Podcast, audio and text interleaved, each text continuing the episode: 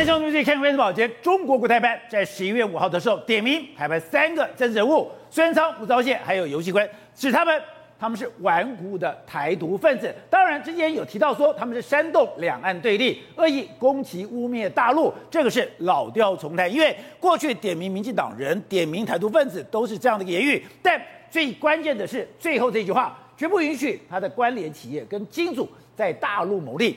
过去从来没有点到金主，点到金主代表他手上有份名单吗？而这个手上的名单，中国已经有一个要对付的对象了吗？果不其然，在二十二号的时候，在新华网就提到，台湾远东集团在大陆设投资企业违法违规，被依法查处。你想，哎，可能就做得不好嘛，被人家抓到。妙的是，他不是一时一地，上海、江苏、江西、湖北、四川五个省市。中国这么大，五个省市同时齐发，你就知道这绝对是中央指派下来，而且它是上穷碧落下黄泉，从环保、土地利用、员工的福利，还有安全生产、税务全面的要去清查，而且已经罚了三千六百万的人民币，警告的意味非常的浓厚。难道今天是在警告徐旭东吗？徐旭东经过这个警告之后，他还敢跟民进党往来吗？经过这样的一个警告之后，现在。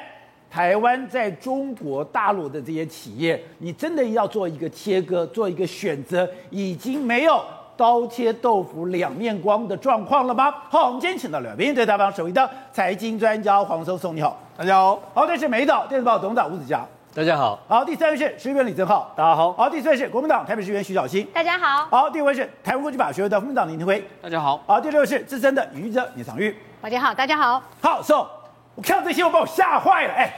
中国新华社突然，台湾远东集团在大陆投资企业，因为违法违规被查处。查处看的内容，哎，我本想说，比如说你在台北被罚也就算了嘛，对，台南被罚是台北，哎，在台湾呢，如果你是台北、台中、台南、高雄，对，同时被罚那就不得了大事。结果你在中国大陆，对，是上海、江苏、江西、湖北、四川，对，五个省市，哎。就代表是中央下令要整你嘛？宝姐，事实上是中央决定出手要整这个徐旭东啊！为什么要整徐旭东？因为你跟顽固的台独分子有往来，特别里面是苏贞昌哦。所以你看，哎、欸，在五个地方，上海、江苏、江西、湖北还有四川等等，他因为他的这个徐旭东在中国大陆有水泥，然后有纺织厂，涵盖非常多地方。哎、欸，怎么那么巧？五个省市都到你的公司去采访？那当然显然是中央叫你们去的嘛。那于是发现说什么？哎、欸，他在所谓纺织还有这个水泥。有环保，还有土地利用啊，还有什么员工健康啊，还有安全生产的什么多很多很多的这个一系列的违规行为啊！你是每个项目都给你违规，所以他就说了，哎，我们现在要要求你罚款，还有你要这个整补等整改等等的状况。那现在根据最新的消息，他一共被罚了一点六亿台币。那当当然说了，哎，我准备了在年底之前，我绝对会把所有的款项都缴完的一个状况。远东集团说我会缴完这些罚单，对，一点六亿，对。但你对中国大陆有熟悉的话。这才不是最严重的，对，最严重的是追缴税款，对，追缴税款还没出来，没错，所以为什么要这样做？显然啊，中国大陆要开始对所有你可能在中国大陆营运的所有厂商呢，告诉你一件事，没有所谓的蓝绿通吃这件事。未来我这个中国大陆要你做什么时候，你就要给我乖乖的做什么。他既然已经说了，他们说你不要跟台台独顽固分子往来的话，你就不要跟他们往来。所以十一月五号的时候，当时我们看到了。国台办发布了这个命令，你说这个对台湾最大的冲击是这个关键的话，绝不允许关联企业跟金主在大陆牟利。对，现在他手上真的有个金主名单，是，而这个金主名单，对，就冲着徐旭东来吗？没错，市长你看。他们十一月五号的这个新闻，除了限制台独的顽固分子不能到香港之外，他特别讲，我当时就特别讲了嘛，你看，不允许其关联企业还有金主在大陆牟利嘛，这个是最重要的一件事嘛。点名金主，对，那点名的时候，你看，当时有有喜姑说，哦，我们也要选举哦，那这个我们知道，吴钊燮可能在中国大陆也比较没有这个，他也没有选举嘛。吴钊燮没有选举，所以他没有金主。对，那那我们当时就说研判说，哎，可能这个苏贞昌的影响会最大嘛，他当时也没有说任何一句话嘛，对不对？就这样，为什么会这样呢？宝杰，我跟他讲，这是二零一八年。年的时候，二零一八年我们知道县市长选举的时候，苏贞昌有没有参加？他有参加对，台新他是新北市长的候选人对，新北市长候选人，你看这个当时的徐旭东，他给了苏贞昌一百万，那给了侯友宜一百万，各一百万。所以哎，你是不是顽固顽固台独分子里面的金主就是你嘛？抓到就是你嘛？所以我当然要对你处分啊！你徐旭东有捐钱，二零一八年你有捐钱给他嘛？所以他当然就毫不客气就对你砍下去了嘛。所以你现在。在中国大陆做生意的人是不可以再捐款给民进党的吗？我这么夸张吗？我觉得未来搞不好会这样，因为这是个寒蝉效应。为什么这样？我们在讲二零二零年的选举里面来说，看看徐旭东是最大的这个金主，哦、你看他一共投一共捐了多少？六千八百万啊！他六千八百，因为他有非常多转投资嘛。你看亚尼、呃远传、远东商银、远百、亚东证券，他透过他旗下公司纷纷纷这样捐出去。好像他捐的最多的一个人，就说韩国瑜，他一共捐了一千万。一千万用十家公司给我一百万捐给他，他说：“哎、欸，我们完全符合这个规定。”他也捐给蔡英文总统，但是蔡英文总统是退回给他。你说蔡英文总统不收许旭东的钱？对，蔡英文从他选新北两次总统大选，对，都把徐旭东的钱给退了。所以显然他知道这个里面的水很深嘛。好，那除了这个之后，我再跟大家讲。他捐给这个立委的里面来说，你看，当然了，这里面很多国民党的立委，你看很多嘛，从这个吴思扬一大堆这样子。好，你自己看，每一个人都捐一百万，一百万也是符合这个相关的这个规定，他都用公司这样捐哈。那一共捐给民进哎国民党的立委候选人一千七百万。好，那你看啊，事实上你看他捐给民进党的更多啊，洋洋洒洒，你看从王定宇后面有一大堆。等一下，大家觉得？徐旭东的政治色彩比较偏蓝，对，结果他捐给国民党的立法委员哦，对，一千七百万，是。捐给泛绿的阵营。四千一百万，对，没错。所以你知道，事实上多少？你看蓝绿多少收了他的政治现金？里面来说的话，哎，绿营收了还比蓝营更多啊。所以你看，哎，我刚才讲嘛，从你捐钱给苏贞昌，这个是二零一八年确定的事实，到现在为止，你捐给那么多人，你看还是有人退回来，包括说像高这个高嘉瑜高嘉瑜退了，对了，还有几个都退啊。你看很很多人就退了。好，那你看捐了这么多钱来说，我跟你讲。你看政治现金摆在前面了，他显然是绿营的超级大金主嘛。啊、那更何况你又捐钱给这个苏贞昌，那我不杀你要杀谁？当然就找找你徐旭东开刀。所以中国是玩真的吗？而且那这里面来说的话，对所有企业里面来说，看到最最怕的是几个点。第一个，追缴税款，这是非常害怕的一件事。很恐怖吗？当然，哎、欸，中国要追税的时候，你很多都可以追啊。你到时候我过去我对你睁一只眼闭一只眼，我现在真的要追你的时候，当然到处都是税款，绝对可以查下去。好，另外一个什么，并收回该企业闲置建设用地。那因为什么？因为很多台商现在来的厂啊，现在都已经变成闲置用地。闲置用地是可以卖回去啊。哦，卖回去有很大的处分利益，我现在也不让你赚，收回。对，所以这两个对很多厂商来说压力非常大。哎，我不知道很多台商在中国，其实你的本业没赚到什么钱。没错，很多的台商在中国赚到什么钱？赚土地的钱。对，如果我把你的土地收回去，对，你就什么都没了。对，好，那我们讲，市场为什么徐旭东来还要跑？我先给大家讲几个消息。第一个，你看。因为呢，他在中国大陆的布局哦，你看他在中国大陆，亚尼在大陆市场主要市场在江西、四川、湖北还有上海四省市哦，不就刚刚被罚的那个地方吗？对，没错。好，那因为他在中，你看，因为亚尼在台湾其实已经没什么产量哦，他因为在中国大陆的产能非常大，所以他是亚泥，它是亚洲水泥的前十大公司，就是因为它在亚，它在中国大陆布局相当大，它一旦丢掉中国大陆的市场来说的话，亚尼根本就是亚尼中国根本就没什么。亚泥是亚洲的前十强。对。亚洲的前十强，主要是因为它在中国大陆。对，好，所以你知道他在中国大陆的布局，哎、欸，如果你真的被处分来说，哎、欸。亚尼中国没了，那怎么办？对他来讲影响当然非常巨大。另外我跟你讲，你看，你看远东新就是他的这个另外一个，这个他在他在中国的台湾叫远东纺织嘛，他到那边去设厂，过去在那边盖厂，那盖厂的时候，哎，厂因为要移走，移走之后就就有处分力。你看，他之前六五月的时候，因为他有一个苏州的这个成衣厂，那配合政策搬迁，他处分利益有四亿元呢。哦，那你看，那就赚四亿。对，那我刚才不是跟你说吗？如果你这个我把你收回来，你收回你就没得玩嘛。所以是等于是完全掐住你的所有的未来的，你在中国大陆任何发展。所以对徐旭东来讲，他当然会害怕。如果你看到今天他这样子来处分你，你觉得你觉得他是他不是就冲就冲着你来的吗？就冲着他来。对啊，所以你看对他来讲的话，我觉得徐旭东就是一个寒蝉效应。接下来一段时间来说，所有你过去曾经捐钱给绿营的，然后你有在中国大陆有事业的，你看看徐旭东接下来如果被整得更严重的时候，那你就知道该怎么办。好，所以董事长，现在两岸之间。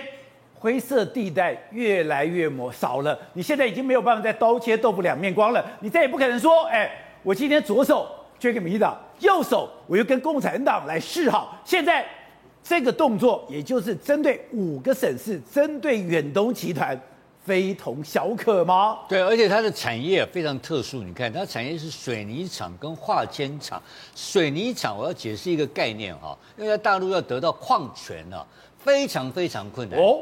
就表示徐旭东在大陆的高层一定有很强的力量，他居然能拿到水泥厂，就表示他多够力。对，所以他在大陆是跟共产党人关系非常好。然后这这第一点我说明的，化纤厂他更别提了，那个一定污染。那保证这两个都是污染的，所以他的事业在大陆一定是对环境破坏污染很严重，然后 很严重，还要欠税没缴，逃税逃漏税、欸。他跟他讲哦，他是全面清查，全面清查化纤纺织水泥企业是在环保、土地利用、员工的健康、安全生产，还有税务。对啊，你看这个不得了，查税。他没有标准的，他他查罚罚金罚，你看我们台湾有标准，对，他这边没有标准，没标准，他给你倒查二十年你就昏倒了，光你在查税中间你就你就人先第一个人先不要走。啊，你这个负责人董事长跟我先待到不准离开。啊，你就不要想不想回不要想回台湾了，就软禁了，不是软禁了，他就不让你回，他把你台办那个台胞证没收啊。那就不能，你就不能离开了嘛。你第二个，你注意看，它是新华社发稿。对，新华社发稿。新华社发稿的，新华社发稿是不得了的大事情啊！就是中央，就是你讲中央发稿嘛。然后第三个，他讲的是什么东西？是远东集团哦。所以远东集团，他用远东集团的概念的时候哈，就把所有定义怎么下？因为远东很多公司不是他百分之百徐旭东的，对，有很多是跟别人关系企业的，有很多是跟大陆国企合作的，他不管你。他现在是全部是集团一起抄嘛，就要感染没有？他几是五个省市同步抄，难怪在上海、江苏、江西、湖北、四川，而且刚刚几个地方，你只要有水泥厂的地方都抄。然后这更可怕是什么东西？你看他他刚刚师兄讲的很好，是苏州。他苏州有很大的投资嘛？那苏为什么苏州重要？苏州原来是一个很小一个苏州市，对。后来因为苏州的台商区不断发展之后啊，它变成一个大苏州区，而且会变成你在核原来的核心的市区的土地寸土寸金啊，那盖房子都卖的不得了，都是一下子千万百万，这个这个价值非常高的，你知道吧？一土地一搞都是好几亿好几亿的。所以他现在原来的在市中心的土地一定保有闲置土地嘛？哦，否则不会用这几个字出来，你知道吗？收回该企业闲置建设用地。对，他这个土地一定是有，他才会写，不然不会写这个稿。就像你一开始点名你是顽固台独分子的时候。点名金主就代表他知道你的金主是谁了。我觉得这个“金主”两个字是在本节目里面李正浩第一个发现，那个不是共产党用语，那个是台湾用语啊。金主，中国没有金主这个东西，中国共产党是金主，党是金主。你把你金主你就倒大霉，谁要跟着？谁敢讲说你是金主啊？谁敢用钱去影响政治？对，这这不会有“金主”两个字，就台湾才有。好，那你玩的现在玩过头了嘛？所以玩过头之后，你看五号到今天二十二号十七天。动作多快啊！对，新华，而且指标性人物，他敢动到徐旭东，你想想看，哎，徐旭东在大陆的关系多好。他现在问题是他被扣上一个台独金主嘛，而他支持的对象也不是别人嘛，就是苏贞昌嘛，是吗？对，他当然是因为苏苏巧慧的每他每一次他们家的这个苏系人马所有的捐款名单。网上都可以查到啊！就我在直播就把它公布了。是啊，这个很与有荣焉啊！这么那么好的事情，快点把它公布一下。结果我就发现大陆媒体跟进啊，也公也公布啊。后来我才发现更不得了，国台办网站公布了。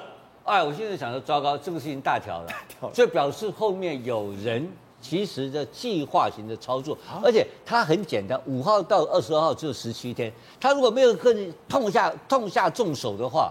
你就没感觉了嘛？对，这个新闻快过了嘛。哎，你徐旭东都动了，谁敢不动？谁会不动？所以先告诉你，徐旭东我都敢动，我还谁不敢动？在这个下去之后，我跟你讲会死一片。可是但今天有人讲啊，民进党起来都是靠小额捐款，哎，这个只是锦上添花，大钱 没得惊了。我跟你讲，民进党没有人靠小额捐款，是吗？那钱都挂掉了。蔡总统不是都把他的钱给退了吗？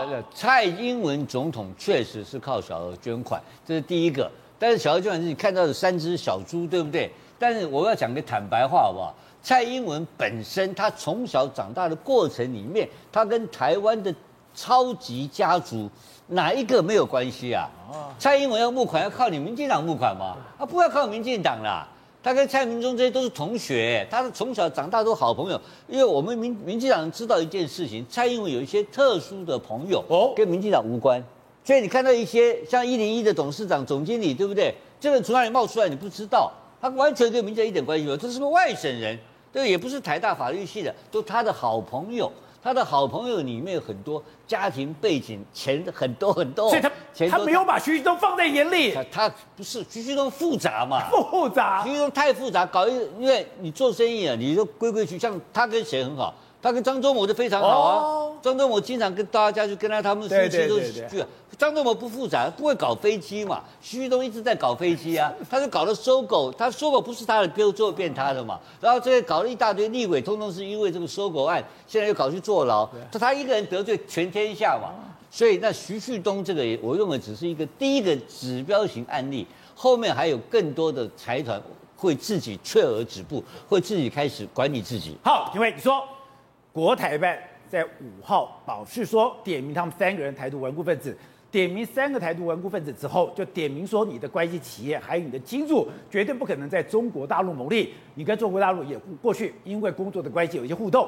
你说当时你就听说了，中国大陆是各个部会跟台湾有关所有部会都在清查这件事情，这只是第一刀吗？对，这个国台办里面哦，其实早就知道说绿营到底金主背后到底是哪些名单，其实早就都有了。但是问题是说啊，他今天要出手针对苏贞昌、游锡堃跟这个吴钊燮而来的。大概哈，这个决策来讲，可能都是半年前就开始在做决定了。所以你知道说到现在为止，十一月初丢出这个议题之后呢，他一定要杀鸡儆猴，一定要丢出一个企业主让大家来看一看。结果呢，今天真的把远东集团丢出来了。那事实上，远东集团在他们手上来讲的话，早就已经很多猫腻，很多东西在里面了哈。但是就是说，今天上个礼拜我接到一个 对岸来的一个电话，接到对岸的电话，对来的电话基本上是通过学者的方式来问我一件事情。他说。哎，为什么他们怎么找都找不到吴兆燮的金主？哦，那我说你废话吗？吴兆燮又不选举，他哪来什么金主？所以而且他又不是，他是学术圈出来的，他也并不是真的所谓的绿营的这个政治人物。所以原则上来讲的话，所以说他们连学界都动员了，而且在跟你聊天，不经意中去问。吴钊燮的金主是谁？没错，也就是说，对他们来讲的话，早就掌握了所有名单了。但问题是说，他们有，我就心里想说，奇怪，他问这个事情干嘛？哦，原来就是这个礼拜公布这个徐旭东的这个事情了。徐东部远东集团，也就是说，他在做最后的确认，因为他们说，在这个所谓的监察院的网站还指明啊，就是说监察院上政治献金其实都找的很清很清楚，他们完全都有这个一手的资料。你说中国把我们的监察院网站的资料都拿去整理了，因为我们在透明。嘛，对不对？阳光法案，还有我们的这些所谓的个这个土地资料，还有相关的这个资料，全部都有。所以他其实早就有第一手资料了。但重点是说什么时候要出手，他要针对哪些人出手，这时候时间上的选择就非常重要啊。所以就是说，他上礼拜来做最后确认的情况之下，发现了一个问题。哎，今天先公布了许多，所以我就认为说还有后续的东西还要陆续出现，而且点名的顽固台独分子也不是这三个人，因为包含后面的包含赖清德啊、蔡英文或者是郑文灿。等等这些人，可能陆陆续续都会被他们呢公布。那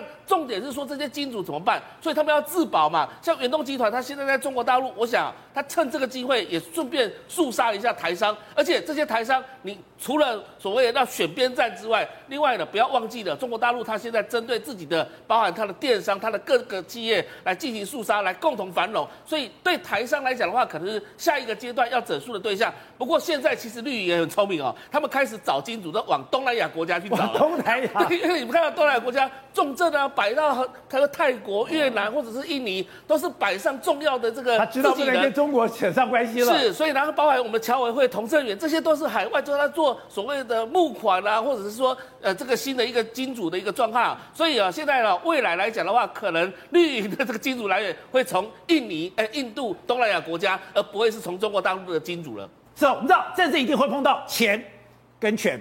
今天我觉得最奇怪的是，所有的财经杂志、所有的财经媒体都在报道一件事：一个公司抬高，而且是立法院的财政委员会。立法院财政委员会从来没有针对一家公司来专门开一个就是公听会，开开一个专案会议的时候，竟然新潮流跟苏系人吧对全部集结起来攻击，哎。这中间发生什么事了？没错，事实上卷入这件事是主要有一家公司叫光阳科。那光阳科它是谁呢？它其实是这个台积电重要的靶材的供应商之一。哦、那当然，因为台积电的供应商。对，那因为这家这家公司呢价值非常好，所以呢目前有所谓市场派，还有所谓的公司派，两个在互相争夺这个经营权。那市场派来说啊，就是台钢公司嘛。台钢。对，那所以呢。目前为止来说话，这两，因为他们要等到十一月的时候，股东会才能决定说到底谁能够入主这这个光阳科，就没想到，哎，居然这几天啊，很多立委来来关心所谓台钢的这个事情啊。你看，而且是怎样？包括什么吴炳瑞啦、郭国文啦、沈沈发慧，还有钟嘉宾啊，这些人来看来说，大部分都是属于这个新潮流系，甚至你看，连段宜康都这样子哦，你看。对，怡康都出手了。为什么这个土市股哎，股市秃鹰集团可以这样子这个嚣张横行？主管的部门也算是无能之至了。你看，他还出来批评哎哎，所以你看，这次很久没有发生的段怡康都出手了，等于是说苏系的跟这个新潮流两个人互相的结合起来，居然对这个台钢公司进行开炮的这个状况。而且他点名说一年吃下一个上市柜公司。对，那当然，今天我们经经管会在接受在这个立委的咨询的时候，的确没有错，因为台钢这几年来说话，他们用这种所谓的上市上柜并并购的方式，他们目前掌握非常多，大概约莫十三家的这个上上市上柜的公司。那股权来说，少则二到三趴，那多则二十八，这是目前这我们金管会的这个说法。那所以你可以看到，哎，市场上居然有两股力量，也就是说有市场派这一边，还有公司在这边呢，而且是透过立委这样互相在 PK。我这样吧，公司派跟市场派当然都会斗得很凶，就像以前的大同也斗得很凶。对，可是从来没有一次是由。立法院的财政委员会，对，而且是由新潮流，哎，新潮流权力多大？对，这么大的一个集团。竟然跳出来杀的这么凶！对，因为台钢这个公司呢，其实这几年虽然它窜出，可是问题是它也不算是国内数一数二的大财团之一。就居然哎，这次居然有这么多的书系，还有这么多的新势力，居然踏大家来踏爬、踏伐这个所谓台钢集团。所以你看，其实这里面有两股政治势力在运作之中。政治势力。对，那你要说哎，这里面有什么绿营的互斗啦，或者这样的金主跟市场派之间互斗？我觉得这里面的水是相当相当深。那具体的发展，我们可以再持续观察。查下去。对，吴总，我什么时候看到？哎，今天大哥吴秉叡，我们看到了钟嘉宾，哎，钟嘉宾是召集人，招委，招委出来开。那我看沈发慧、郭国文，哎，连很久没有见的段宜康都出来讲说，这个股市秃鹰集团如此嚣张横行，而且还有指明主管单位在装睡，还骂说主管的部会无能之至，哎，这不是简单的我在讨论问题啊。这是斗争，这是斗争，这是杀戮了。当然是嘛！我现在跟你解释一下，原因很简单呐、啊。这后面有一些很简单的背景，因为台钢前不久，在大概时间我忘记了哈，我们可以上上网去看一下，他把台本吃下来了嘛。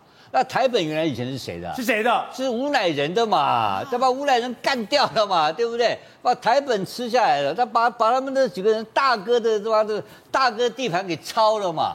那个里面就是台本是一个关键的一个结怨的一个关键点啊。那现在这个什么光阳科这个单一公司，现在两个好像董事会之争嘛。对。哎，那你立委开开这个开这个开在立法院内开会，叫金管会来，会有影响吗？没有影响吗？我是抬杠，我就不甩你啊，我跟你干啊，怎么样啊？你以为台钢是软的？台钢也不软啊，台钢后面有背景啊，也有背景，当然是民进党背景嘛，两边都是民进党的嘛，你就可查查看看，台钢后面有一大票民进党的人啊。台钢就最近的关系企业，我我查出来，我刚刚上网上网去看了一下，这个台这个台台积电在高雄那个那个换那个那个土那个土壤清理工程啊，那有一标大标就是台钢的关系企业标标走的啊。所以台钢跟在高雄是有力量的哦，是吗？他以前是桂玉钢铁，跟中钢关系非常好的。可是桂玉不是垮了吗？垮了，后来中钢又帮他忙啊，对不对？中钢帮他忙。当然，中钢当时的民进党执政的中钢嘛，对不对？又不是国民党执政，大家查一下，这都都不是你弄的啦，后面都有八股的，你知道吧？蔡宇，我们今天节目开始讲说，国台办点名说，我有三个台独顽固分子，就包括苏贞昌，包括吴钊燮，还有游锡堃。他们不知道要查，要查他们后面的金主，就没有讲很巧的，徐旭东被点名了，这中间的关联耐人寻味。可是更妙的是，两个人之间还有个大事情是，大 S 跟汪小菲离婚，离婚离婚也就算了，居然大 S 在中国的网民里面，中国那些小粉红里面，居然现在点名大 S 的骨子是台独，因为这个事情，现在跟中国人离婚就变台独。今天这个新闻炸锅了，就是因为汪小菲他是说。我已经隔离五次了哈，就是来回上他隔离，他的张兰他妈妈说汪小菲同学今天已经是第五次隔离的第五天了，意思就是说，他就来来回回在隔离，为了叫回台湾看小孩、看老婆，因为大 S 不肯带小孩跟老婆到大陆来住，来大陆读书，哦，所以这个事情大 S 不肯去大陆，他肯去中国，他也曾经适应过，可是后来不适应再回来了，但这个导致叫做夫妻两个人会有很多的摩擦，还有就是说疫情的关系，汪小菲每次一来十五天隔离，一回去十五天隔离，他妈妈很心疼，觉得我儿子非常的憋屈，好，这事情闹到整个要离婚了嘛，对不对？所以。那今天的网民就一致的攻击大 S，他们觉得大 S 有错，以后你们一家不要来大陆捞金。如果是上次音乐上次原因的哈，大 S 跟小 S 通通不要来大陆捞金，不要来内地捞金。对，大 S 股市里就是台独，瞧不起咱们大陆，在台湾生活，不让小孩来大陆上学。好的，现在问题来了，如果他们两个离婚，哎，那个房子那个钱一大笔钱，九亿要分呢。对他们的离婚这个协议已经出来了哈，解除婚姻关系，将来用朋友的身份愉快的相处。但是大家来算他们财产，合起来了哈，他们当中豪宅啊哈，就是好几栋。大概是有九亿了哈，包括是汪小菲他砸三点五亿开这 S Hotel 嘛，但这个现在有一些债务的问题要怎么解决，还在清算。好，大 S 在结婚以前就买了国家这个艺术，这个值两亿，还有这个哈这个以冠德远见也是两亿，还有他之前还买了个台北信义，合起来这个房子的资产，大 S 本身他已经花了，就是说他本身投资五点六亿下去，那你如果加上这三点五合起来就是九亿，大 S 的投资比较多哦。哦。那如果以离婚官司来看呢哈，夫妻共同财产，那等于就是汪小菲可以分到。四点五亿嘛，等于大 S 是吃亏了哦。但是我们来讲，大 S 其实他是不计较钱的，他对周边的人向来是非常非常计较钱。他有时候从国外出国回来哈，在机场的时候，小奈儿包他可以买十几二十个。哎，一个包就多少钱？你买十几二十个？因为我对你们好，你们就会对我好。他喜欢周边的人，包括亲戚朋友，可能是就是连助理，通通都有那个包。所以大 S 花钱是不会手软，好，所以他才能够积累下这么多的钱。十七岁出道，今年四十五岁。这些信义区的豪宅就是他这样积累下来，所以我觉得他这个婚呢，我觉得他早就想离了，你知道，以他的个性敢爱敢恨，他早就想放下，因为这个。两岸这样拖这么久啊，哈，加上疫情的关系，加上他们婆媳的关系一直相处的也不是很好，再加上张兰一直觉得说，我儿子就是因为这样子，哈，很憋屈嘛，很委屈嘛。然后他前天还在他的他们的微博上面写说，儿子幸福幸福回来了，所以已经在暗示这个婚就是在离婚前讲幸福幸福回来了，对，所以就暗示这个婚已经离定了嘛。对啊，今天有一篇文章。今天民党为什么这么嚣张傲慢？就是因为有个太贪蛮横无能的在野党，哎，完全同意。哎，上个礼拜我们就讲了，今天作为民进党的这个代表，你去来讲合适，你是反合适，反合适，你是合适的建造者之一，你参与了合适的过程，结果你说从合适的设计、发包、施工完全都错了，你还坚持说，哎，你用的是日本的壳，你放的是欧美的机具，所以完全不搭，这不是贪赃枉法是什么？这是赌，这不是赌，这是什么？而且在中间，本来你防辐射要一百八十天，你一百天就给人家过关，这不是贪污是什么？就国民党什么都没有。国民党居然不当一回事，为什么你知不知道？为什么？因为他们本身是参与者嘛，他是主，他们是参与的共犯嘛。这一抄下去，一堆国民党的大佬，或是前朝的大佬，或是或者他爸爸妈妈不一定，可能都是都是都是共犯。难怪国民党这么孬，搞不下去，把柄被人家抓在手上了。他们心里有数，这个他不能碰嘛，碰下去就碰到他的这个祖宗牌位嘛，就那么简单一个道理，这本身就是。可是台湾就是他跟民进党是一样的，而且三千亿也保洁啊，要贪多少钱你知不知道？那个钱不是溢来溢去，那不是那比高端还要多哎，他好几个高端你要知道，所以这里面是一个共犯结构，他不敢碰，是吧？所以国民党这个朱立伦是个笨蛋，你知道吧？我觉得对岸就有一个人比较聪明，就习近平哦，习近平专门办共产党，马共产党抓了一百万个人啊。发一百万人给你，他变成皇帝了嘛？对，对不对？你专搞共产党，你看到他不搞别人，他是不是他他跟美国人吵吵架，都吵吵嘴皮子。他把共产党办的每一个办的办的瓜服服帖帖的。对，江泽民现在妈的拄个拐杖妈，乖乖听话，屁都不敢放，对不对？就是说，你只要敢搞自己人，你就变大伟嘛，对不对？对你看我专门骂民进党，你看到没有？撸啊撸打背啊！对不对？这朱立伦是个笨蛋嘛，他不敢打自己人，他当然要打自己人。然后每天在常说我哪个把柄被人家抓到了，哎，你都在野党还怕把柄被人家抓到？对啊，三千亿要自清给大家看，要自清，要投名状。哪有说在野党不敢闹事的？所以不是闹事，他复兴国民党就一定要搞一个搞一个大个案子嘛，要破大案做大事嘛，对不对？搞得每天那边像个苍蝇一样。那个凯道现在是一个人在睡觉，没人睡了，你知道？警察比这个帐篷还要多，那帐篷空了一大堆在那边。所以这朱立伦应该去睡帐篷，从帐篷重新出发。